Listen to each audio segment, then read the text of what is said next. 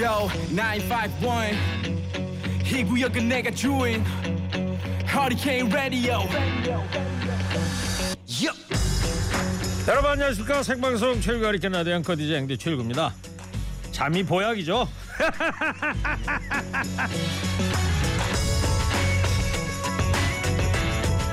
그러고도 잠이 오냐? 살면서 수없이 들었던 말입니다. 그 성적 받고 지금 잠이 오냐 일을 요따위로 처리해놓고 잠이 와. 그러나 하나는 알고 둘은 모르는 얘기입니다. 우리 어머니들은 그러셨죠. 얘야 한숨 자고 나면 괜찮아. 하룻밤 자고 나면 다 나을 거야. 신기한 건 진짜 한숨 푹 자고 나면 그렇게 마음 끓이던 일도 별거 아닌 것 같이 느껴졌습니다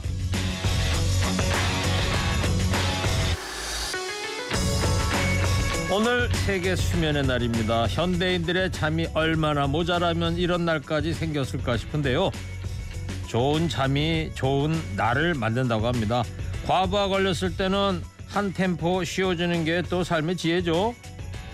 그래도 내일이면 주말이잖아요. 오늘 밤만큼은 마음 편히 푹 잘 수 있는 날. 한 주 또 열심히 살아낸 덕분에 누리는 선물입니다. 3월 17일 금요일 시동 거셨습니까? 좋은 음악 꼬가라 뉴스 연정 무휴 할게 라디오 죽여 금요일 오후 멋진 노래 한 곡 들어보시죠. 빌리 조엘 피아노맨.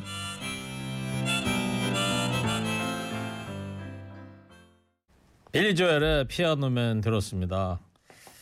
빌리 조엘 찾아보니까 49년 소띠시네. 예, 저보다 11살 형님이신데 뉴욕 출신이고요. 아시다시피 뭐 미국을 대표하는 거, 가수죠. 예. 근데 이분이 키가 이렇게 크진 않네요. 166cm. 예.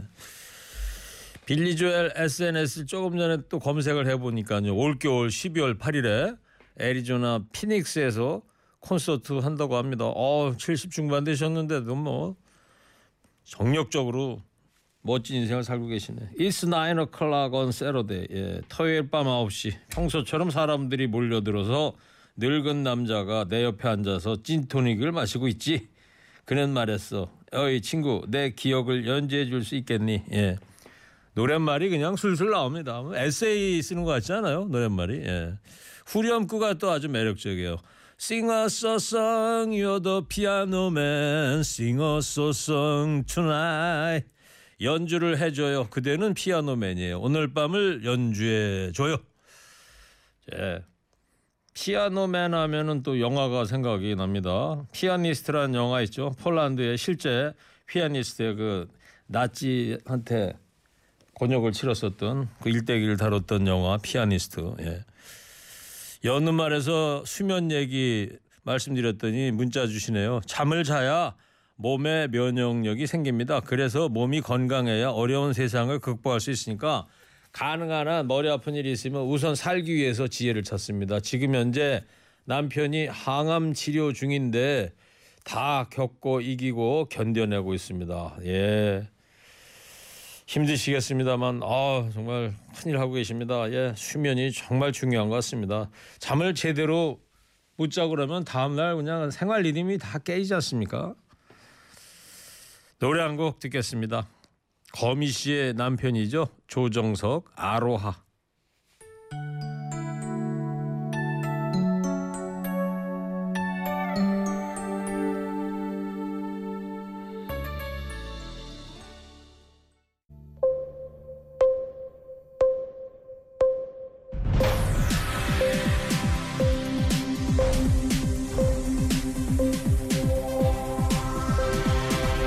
허리케인 데스크.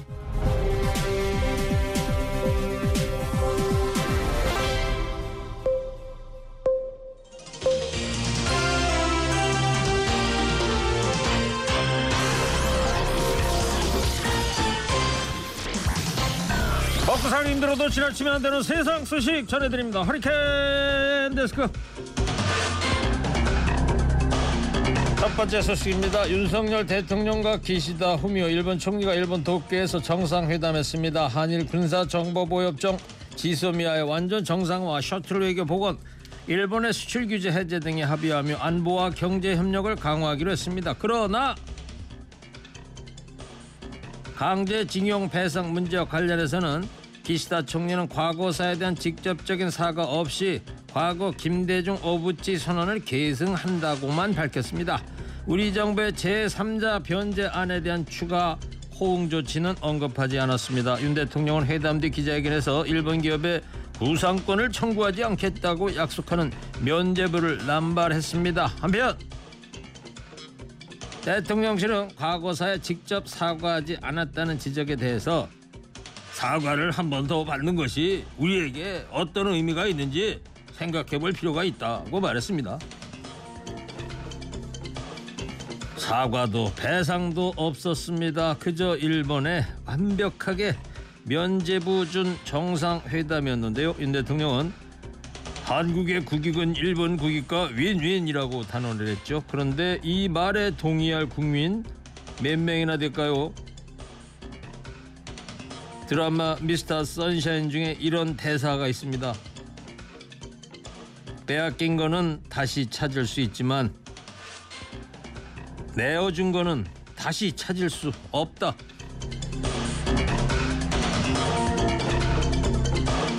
그런가 하면 일본 공영방송 NHK는 기시다 총리는 회담에서 위안부 문제에 대해 과거 양국 간 합의의 착실한 이행을 한국 측에게 요구했다.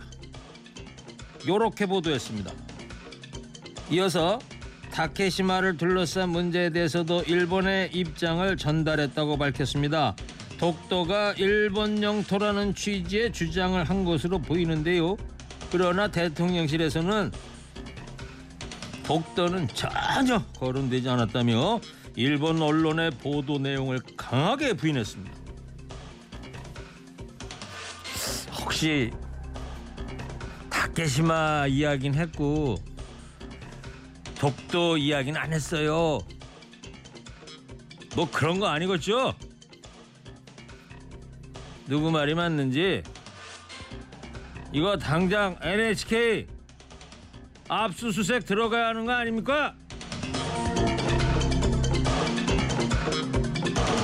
다음 소식입니다. 국민연금이 국내외 민간 자산운용사의 기금을 대신 굴려달라고 맡기면서 주는 수수료가 해마다 눈덩이처럼 불어나고 있습니다. 수수료는 국민이 낸 연금 보험료로 조성한 기금에서 떼어서 주는 비용인데요. 국민연금이 위탁 운용사에 지급한 수수료는 2014년 6,198억, 2016년 8천, 2018년 9천, 2020년 1조 3천 등으로 매년 늘어났습니다. 특히 2021년에는 위탁 수수료가 2조 3천억 원으로 전년보다 1.7배 늘었습니다. 1999년에 기금운용본부 설립 이후 최악의 실적을 보였던 작년 위탁 운용 수수료는 아직 집계가 끝나지 않아 공개되지가 않았습니다. 국민연금은 작년에 마이너스 8.22%의 역대 최악 수익률로 약 80조 원의 평가 손실을 기록했습니다. 역대 최악의 성적표에 수수료는 수수료대로 나가고 그래서 이거 책임은 누가 지는 겁니까? 결국 노후 대비해 보겠다고 꼬박꼬박 연금 내는 국민이 아닐까 싶네요.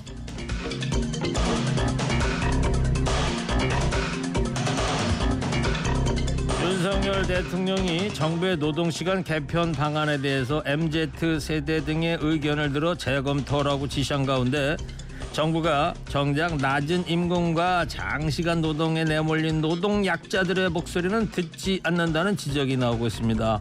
노동시간 문제는 세대보다 직종별 산업별로 살펴야 한다는 분석인데요. 일단 생산직 노동자가 노동시간 관점에선 대표적인 약자로 분류됩니다. 2021년 고용 형태별 근로 실태 조사를 바탕으로 분석한 결과 장치, 기계 조작 및 조립 노동자의 월 평균 노동 시간은 187.5시간으로 전체 노동자보다 23.3시간 깁니다. 근로 시간을 유연화하지 않아도 이미 잔업과 휴일 근무로 초과 노동을 하고 있다는 건데 시간당 임금 수준이 낮아 어쩔 수 없이 하는 경우가 많습니다. 산업별로 보면 광업이 월 191.7시간, 제조업이 월 185.3시간, 수도, 하수, 폐기물이 월 185.3시간 순으로 노동 시간이 깁니다. 근로 기준법 사각지대에 있는 택배 기사 등 특수고용 노동자와 5인 미만 사업체에서 일하는 노동자들 역시 장시간 노동에 노출돼 있는 것으로 나타났습니다. 노동 시간이 늘면 돈을 더 벌 수 있고 그건 노동자의 자유라고 강조하던데요. 1850년에 제정된 영국의 공장법을 보면요. 성인 남성 노동자에 대한 노동 시간 제한이 주 60시간으로 정해졌습니다. 2023년 대한민국 노동자들은 1850년 영국보다 더 일해야지만 그나마 먹고 살 수 있는 현실 이걸 먼저 바꿔야 하는 거 아닙니까?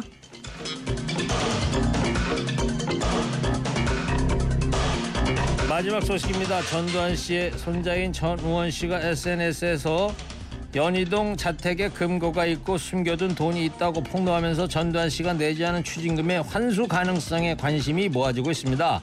회사를 통해 비자금을 은닉했다고도 했는데요.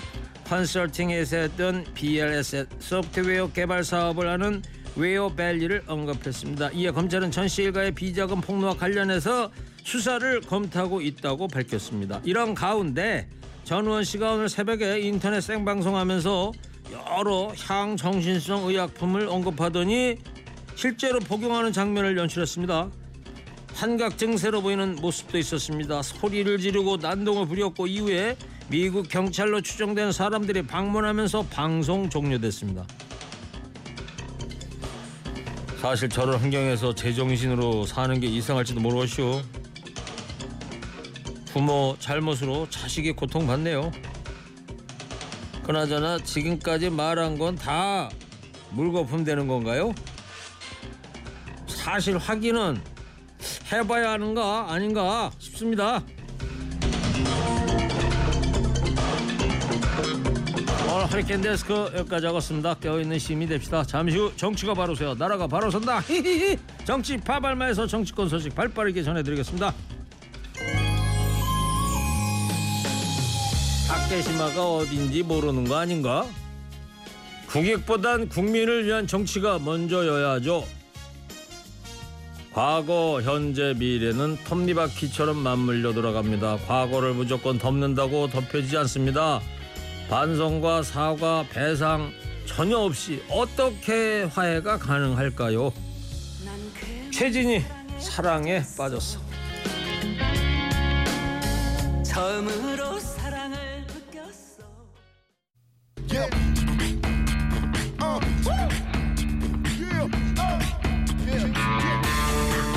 정치가 바로 서야 나라가 바로 선다. 정치권 소식 발빠르게 전달해 드립니다. 정치 파발마.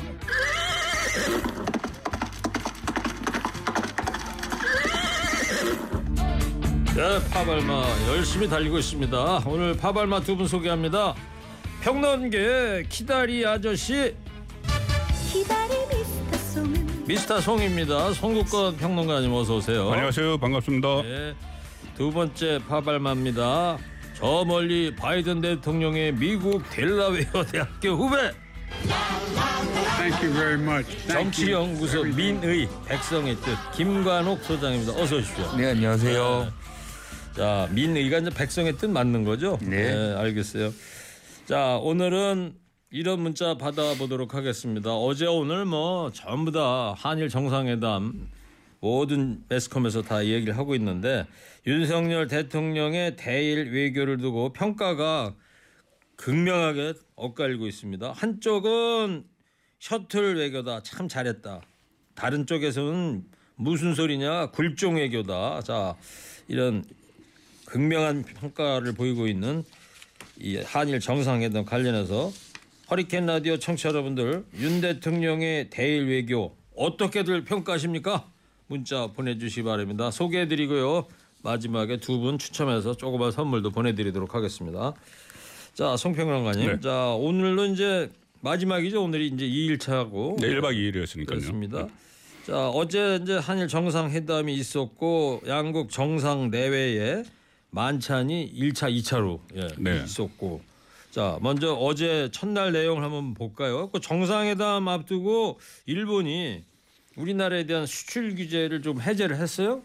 예, 일단은 해제를 하고 하나는 뭐곧 해제를 한다는 건데 그때 2018년 10월에 그 우리 대법원이 이 일본 기업의 배상 책임을 책임 있다고 판결을 하고 나서 바로 일본이 명시적으로 이야기하지 않았어요. 보복이라는 이야기는 하지 않았죠. 그런데 곧이어 놓은 게 이 수출 규제 두 가지인데 하나는 그 반도체 핵심 부품 세계 품목 에 대해서 규제를 했고 또 하나는 모든 품목에 대해서 수출 허가를 어, 포괄적으로 허가를 하던 것을 개별적으로 바꿨습니다. 예. 포괄적으로 하던 게 화이트 리스트죠. 예. 그래서 이 두 가지를 그 수출 규제를 했는데 일단 반도체 핵심 부품 세 개에 대해서는 어 이것을 해제를 했어요. 그 규제를 해제를 해서 지금까지 규제 기간에는 수출 허가를 받는데 한 3개월이 걸렸는데 이제 일주일 되면 되도록 했고 또 하나 이 화이트 리스트에 다시 집어넣는 것은 어 조속히 원상 회복을 네. 한다. 그 정도 선에서 화이트리스트에 뭐 조속히 복귀를 하는데 그 기간 같은 건 아직 안 나오고 기간 같은 건 나오지가 않았고 이게 실무자들이 실무진에서 다시 지금 그 조율을 하고 있겠죠. 그러다 보니까 수출 규제 해제가 절차적인 부분에서 완화가 된 거지 완전한 수출 규제 해제는 아니다. 이런 100%다 된 거는 아니죠. 그렇죠. 예. 자, 김 교수님, 네. 우리나라도 일본에 대한 WTO 제소는 먼저 취하했지 않았습니까? 그렇죠. 그러니까 일본이 반도체 수출 규제를 위해서 백색 국가에서 우리를 제외시켰잖아요. 예. 그래서 사실상 어, 수출 규제를 했고 이것이 부당하다 그래가지고 어, 이 세계 무역에 관련한 이제 모든 것을 관장하는 WTO에다가 우리가 제소를 했어요. 근데 이게 상당한 기간이 걸리거든요. 그래서 어, 실질적으로 굉장히 지지부진한 건데 어쨌든 어, 일본의 어떤 수출 규제 철회와 동시에 한국이 어떻게 보면 먼저 어, 이 WTO 제소를 철회하는 그런 장면을 만들어낸 거죠.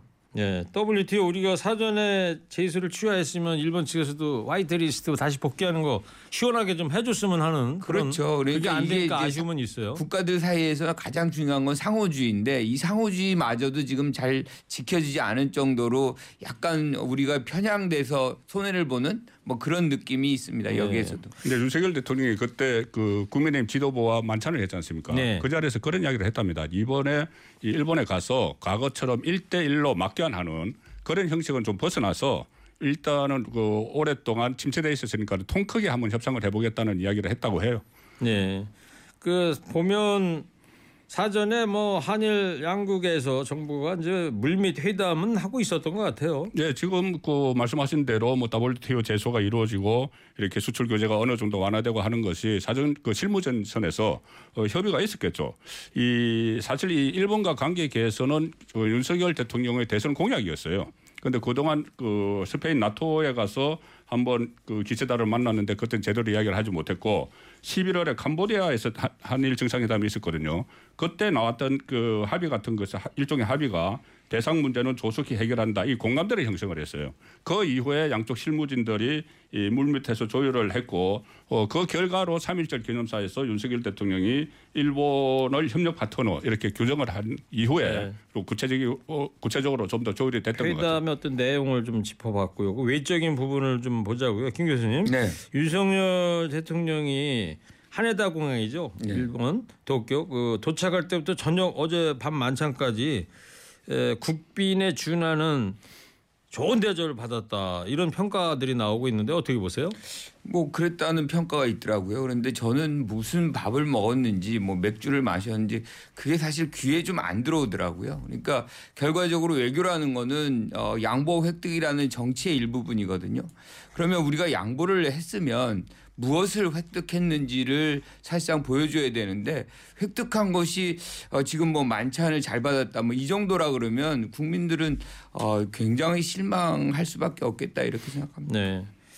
자, 근데 보통 외국 정상이 방문하면 관저에 초대해서 건배하는 뭐 그런 모습 보았는데 송평라님 일본은 보면 뭐 외부 식당 도쿄 뭐 긴자거리 이런데 여기 가서 식사를 하는 경우가 많은 것 같아요. 지난번에 푸틴 방문했을 때도 외부로 나가고요. 이렇게 네. 하는 게 더 외부 손님을 더 대접한다고 보는 건가요? 어떤 거예요? 일단 그 외부에서 이렇게 대접한 그 정상들을 보면은 푸틴도 있고 그 다음에 아베 총리 시절에 오바마 네. 오바마와 스시 만찬을 했습니다. 그 초밥집에 갔었죠. 예, 그 트럼프 트럼프와는 꼬치 만찬을 외- 외부에서 했기 때문에 일단 그 주요국 그 정상들과 외부에서 했기 때문에 그리고 안에서 하면은 사실상 뭐 경호 문제나 이런 것도 간편하죠. 예. 그리고 외부에 나가면 그 식당에 대해서 또 경호도 해야 되고 그 식당에 사전에 점검을 하기 때문에 영업에 지장이 있고 상당히 많은 걸림돌이 있는데 그렇게 해도 간다는 것은 예우를 해줬다고 봐야 되고 예.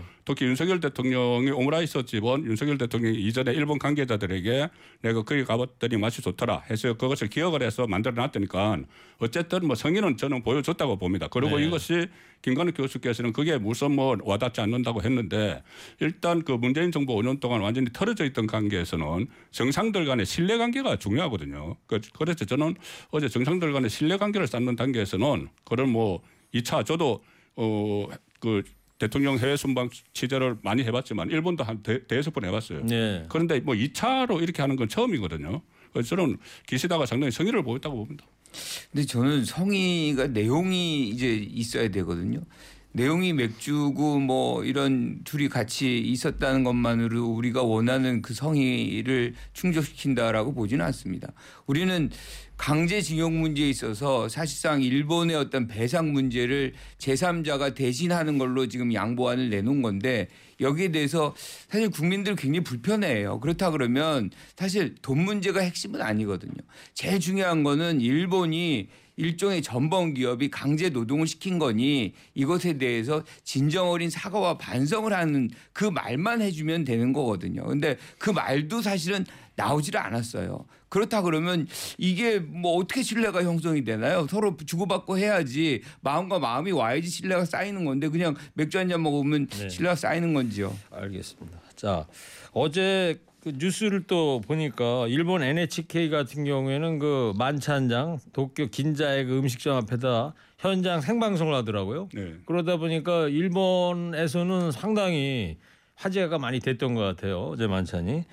자 그리고 정상회담 내용에 대해서도 좀 보자고요. 먼저 두 분 이야기 듣기 전에 양국 정상의 공동 기자회견 일부를 좀 들어보겠습니다. 역사 인식에 관련된 역대 내각의 입장을 전체적으로 어, 이어받고 있다는 것을 확인을 했습니다. 우리 두 정상은 양국 정부가 긴밀히 소통하고 머리를 맞댄 결과 우리 정부의 강제징용 해법 발표를 계기로 양국이 미래지향적 발전 방향을 이제부터 본격적으로 논의할 수 있는 토대가 마련됐다고 평가하였습니다. 이번 회담은 김대중 오부치 공동선언의 정신을 발전적으로 계승하여 양국 간 불행한 역사를 극복하고 한일 간 협력의 새 시대를 여는 첫 걸음이 되었습니다. 네, 지금 뭐 들으셨습니다만 미래로 가는 토대를 마련했다 한일 양국이 그리고 또 김대중 오부지 선언을 좀 윤석열 대통령이 좀 강조를 했습니다. 그런데 일본 쪽에서는 그냥 그런 게 아니고 일본 내각의 입장을 계승한다 이렇게 얘기를 했어요. 이거 어떻게 해석을 해야 됩니까? 그러니까 저는 내각의 입장이라는 게 사실은 어, 오부지만 있는 게 아니잖아요. 어, 가장 긴 장기 집권을 했던 아베 같은 경우는 사실상 식민 지배에 대해서 불법이라고 생각을 해본 적이 없는 사람들이에요. 그러니까 그런 내각까지 포함을 한다면 우리가 어, 지금 기시다의 내각의 입장을 견제한다. 계승한다. 이거는 어 사실상 뭐 잘못했다고 얘기하는 내각도 있었지만 그렇지 않았던 내각의 주장까지도 받아들인다는 얘기거든요. 아베 총리 얘기를 전에 지금 하야시 예상인가요? 하야시 외상 같은. 경우는 아예 강제징용 자체가 식민. 지배 자 아니 그리고 또 내각도 마찬가지 식민 지배가 불법이 아니다라고 얘기를 했고 네. 외, 외상은 강제징용 자체가 없었다라고 얘기를 하는 거거든요. 네. 그런데 이 입장을 다 계승한다고 얘기를 하는데 우리는 새로운 출발을 한다 미래로 간다. 자 과거가 정리가 안 되고 현재가 어, 부- 이렇게 불균등한데 사실상 뭐 해결된 것이 하나도 없는데 이게 어떻게 출발의 미래 의 출발의 시작점이 될 수 있는지 저는 어, 그 부분에 대해서 대통령의 언급이 매우 부적절하다고 생각합니다. 송평론가님은요? 그러니까 일본 내각의 입장을 입장을 개성한다 딱 그랬던 게 아니고 그 앞에 그 전제가 있습니다. 1998년 공동선언 등 이렇게 했어요. 등? 예, 1998년 공동선언이 이게 저기 그 DJ 오부치 회담이에요. 그 회담에서 오부치가 과거 식민지 지배에 대해서 통철한 반성과 마음에서의 사죄를 한다. 그래서 문사시킨 겁니다. 그래서 그것을 본인이 직접 이 내용을 읽지는 않았지만 이 내각의 입장은 뭘 아베 내각의 입장도 지금 들어갔을 수가 있지만은 가장 중요한 건 1998년 공동선언을 이야기를 했습니다. 그리고 이 저도 뭐 대한민국 국민으로서 윤석열 대통령이 어제 일본 가서 그 기세다에게 먼저 우리 국민에게 사과해라. 그렇지 네. 않으면 이야기가 진전이 안 된다. 이렇게 해주고 기세다가 사과를 하고 그러고 했으면 아주 좋았겠죠. 근데 외교가 그게 아니지 않습니까? 그리고 네. 또 어, 윤석열 대통령이 이번에 일본에 간 것이 사죄를 받으러 간 것은 아니고 그동안 문재인 정부 때 좀 헝클어졌던 그것을 정상화하기 위해서 갔기 때문에 어, 이 부분은 차츰 풀어도 풀어야 될 문제라고 저는 보- 봅니다. 12년 만에 이제 한일 정상회담이고 강제징용 배상 해법에 대한 양국의 정상들의 이야기 자리였는데 사실 송평론에도 그런 얘기 했지만 기시다 총리 입에서 정말 잘못했다. 뭐 한마디라도 좀 했었어야 되는 게 아닌가 이런 국민적인 아쉬움은 아, 물론 정말 저도 있어요. 저도 아쉽죠. 저도 네. 아쉬운데 그런데 이것이 일본 입장도 있을 거 아닙니까? 제가 일본 입장을 뭐 그 옹호하는 것이 알겠습니다. 아니고 아니 네. 일본의 경우에는 4월달에 또 지방선거가 있어요. 네. 그 기세다 지방선거를 해야 되고 또 기시다가 아베의 그늘에 있었기 때문에 기시다가 보수 진영 안에서 어떤 위치가 굳건하지 못합니다. 그래서 이거 아 그러니까 기시다. 기시다의 입장도 있다. 이 일본 내 정치 상황에서 말이죠. 예. 근데 왜 우리가 일본의 그러니까 정치 상황, 옹호하는 건 아닌데 기시다 입장만을 감안해야 되는 건지. 우리가 어, 지난 정권 때 야당이 당시 야당이 북한에 퍼주기 한다, 북한의 선의에 의존한다 이런 거 갖고 되겠느냐? 지금 우리가 바로 일본에 퍼주기를 하면서 일본의 선의에 기대는 그런 행위를 하고 있거든요.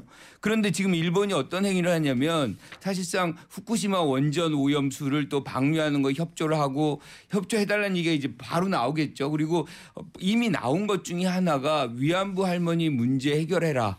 이게 기시다 입에서 나온 얘기예요. 잘못했다는 얘기가 아니고 자기들이 하고 싶은 얘기만 지금 하고 있는 거거든요. 또 다른 야당 의원은 초계기 문제 사과해라. 뭐 이런 얘기까지 지금 하고 있어요. 그렇다 그러면 우리는 없는 것이 전혀 없고 일본이 뭐 납치 문제 등 자기들이 하고 싶은 얘기를 다 우리한테 쏟아내고 이걸 실천을 강요한다면 지금 이 외교를 우리가 왜 하는 것인지. 네, 알겠어요. 자 그리고 이제 이 양국이 이제 파트너십 기금이라는 거를 창설을 한다고 그러지 않습니까? 김관욱 교수님. 네. 예, 이게 어떤 내용이에요? 그러니까 이게 사실은 미래 세대의 이제 어 뭐 경단 아 게이단련이라 그러죠. 일본의 이제 우리 정경련 우리 같은 정경련, 건데 일본은 경단련. 요두 이제 단체하고 그다음에 이제 대기업들이 기금을 조성해서 그들의 어떤 지원하는 그런 어떤 미래 세대의 협력을 위한 기금이다라고 얘기를 해요. 예. 그런데 사실상 우리나라에서 지금 어 포항제철이 포스코가 지금 40억을 내놓고 있거든요. 그리고 각각 경당련하고 그다음에 정경련이 10억씩 내놨어요. 자, 이걸 왜 지금 이 순간에 하는지 뭔가 관계가 더 활성화되고 좋은 상황 속에서 미래 세대들이 이런 뭔가를 만들어가는 과정 속에서 이들이 자발적으로 한다고는 모르겠지만 지금 일본 기업 전혀 참여 안 했거든요. 네. 이렇게 막 갑자기 만드는데 어느 기업이 그걸 뛰어들어서 합니까? 이게 사실은 윤석열 대통령이 항상 얘기하는 게 뭐예요? 자유잖아요. 자유시장. 이거 강압이거든요. 압박이고 기업에 이제 돈 내놓으라고 압박하는 일종의 준조세인데 이게 이- 한국은 통하지 일본 안 통하고 있다는 거 보여주고 있는 거예요. 그래서 알겠습니다. 이거 자체가 저는 뭐 큰 의미가 없는 거를 지금 하고 있다. 예. 자, 우리나라가 이 물컵의 반을 대승적으로 채워놨으니까 일본도 성의 있게 반을 채울 것이다. 우리 박진 외교장관도 이런 얘기를 했는데, 자 어때요, 성평론가님? 이 컵을 좀 일본이 채운 거예요? 나머지 반을? 저는 한 70% 그러니까는 우리가 50%를 채워서 가져갔지 않습니까? 예. 박진 외교부 장관 말대로. 예. 그럼 거기서 일본 기시다가 한 그 20% 정도는 더 채웠다고 봐요. 그래서 한 70은 채웠다. 네, 70 정도는 채웠는데 이것이 또 워낙 이 내각기가 오래 있었기 때문에 70, 20을 더 채웠다는 거는 어떤 조금 전에 저 처음에 야, 이야기 드린 그 어떤 수출 규제 예, 완화라든가 완화시킨 거하고. 그런 부분하고 또 셔틀 외교 복원 예. 뭐 이런 게 몇 가지가 있죠. 예. 그런 게 20%를 채웠는데 물론 뭐 한꺼번에 다 채우면 좋겠지만은 너무 또 냉각기가 오래 있었기 때문에 부작용이 있을 수도 있습니다. 어. 그래서 그 뭐 이렇게 하다 보면 또 일본에서도 상대적으로 독도 문제도 이야기를 꺼낼 수가 있고 여러 가지 그, 그 논쟁거리가 생길 수 있기 때문에 아마 알겠습니다. 5, 6월에 기시다가 다시 한국을 찾는 계기 그때쯤 되면은 많이 채워지지 않을까 봅니다. 저김 교수님은 몇 프로 채워졌다고 봐요. 짧게 좀 얘기해. 저는 예, 네. 길게 안 해요.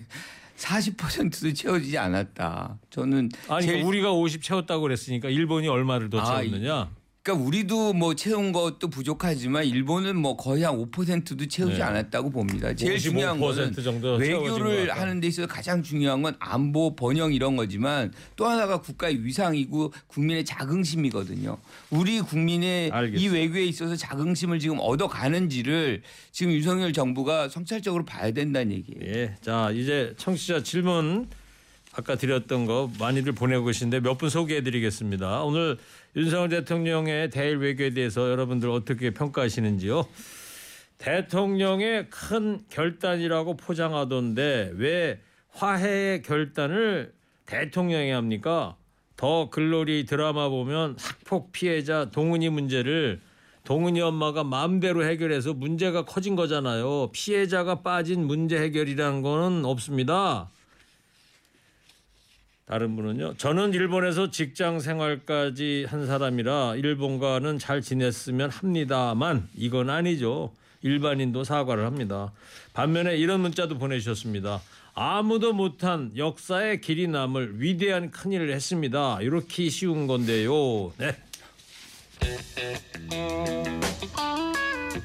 한일 정상회담 얘기 다 하다가 지금 시간이 거의 다 됐는데 자, 자, 짧게요. 자 이재명 당대표가 재판 받기 위해 이제 오늘 오전에 법원 출석했는데 어떤 혐의였죠? 공직선거법상의 허위 사실 공표죄입니다. 네, 어떤 거였죠? 대, 통령 선거 운동할 때 하나는 어, 성남도시개발공사 김문기 처장, 고 김문기 처장을 성남시장 시절에 몰랐다 이렇게 이야기한 거. 또 네. 하나는 옹백 아파트 그 백현동의 이 용도 변경을 할 때 이 국토부에 압력이 있었다. 이 두 가지를 대선 때 이야기를 했기 때문에 그것이 이제 표심에 영향을 미쳤고 네. 그랬는데 그것이 거짓말이었다고 해서 검찰이 기소를 했죠. 그렇군요. 그래서 지금 재판 지금 두 번째 어, 격주 예. 금요일 받고 있는데 이번에 두 번째 오늘 오전에 출석을 그렇군요. 했습니다. 김 교수님. 네. 근데 다- 재판장 들어갈 때 기자들 질문에 일체 대답을 안 했는데 에, 혐의를 전면 부인하는 입장에는 변함이 없다고 그러죠? 그렇죠. 전혀 본인이 혐의 있다라고 생각을 안 해요. 그러니까 가장 중요한 거는 정치적 목적을 위해서 허위 사실을 공표해야 되는데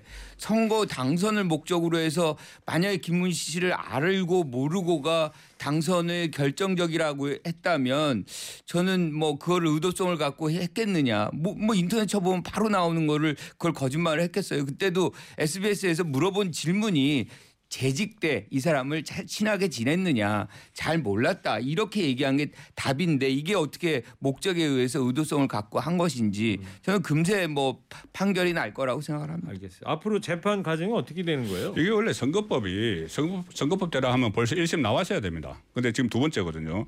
왜 그러냐면 선거법은 633이에요. 1심이 6개월 이내, 2심이 3개월, 또 3심도 3개월 이내에 끝내도록 빨리 끝내도록 돼 있는데 이게 강제 규정인데도 이 판사들이 이것을 안 지키면 딱, 딱히 이렇게 또, 또 징계를 할 그런 규정이 없어요. 물론 자체 징계는 할 수 있지만은 그래, 그래 서 원래대로 하면은 어 9월 달에 기소가 됐기 때문에 지금쯤 1심에 나왔어야 되는데 네. 지금 속도를 빨리 해서 격주 금요일마다 어, 심리를 하기로 했기 때문에 좀 빨라질 수는 있죠. 알겠습니다. 오늘 여기까지 해야 될 것 같습니다. 54분이 돼가지고요.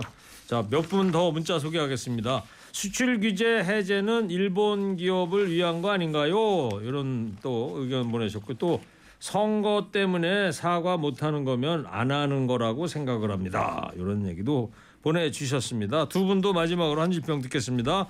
윤석열 대통령 대일 외교에 대한 두 분의 평가입니다. 자, 키다리 미스터 송부터 해주세요. three, two, one.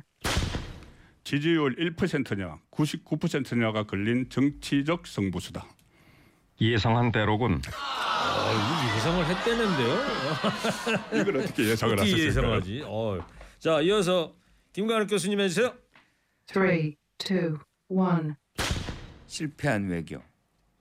그거 이상한데? 이상하답니다. 어, 싸늘해요 허국이가 오늘은. 네. 자 정치 파발마 지금까지 송국권 평론가 김관옥 소장이었습니다. 두 분 고맙습니다. 감사합니다. 감사합니다. 전영록입니다. 사랑 너 때문에. 자 문자 보내신 분 중에 두 분 저희가 추첨했습니다. 5822 6833 두 분께 조그만 선물 보내드릴 거고요. 참여해주신 모든 청취자 여러분께 진심으로 감사의 말씀드립니다.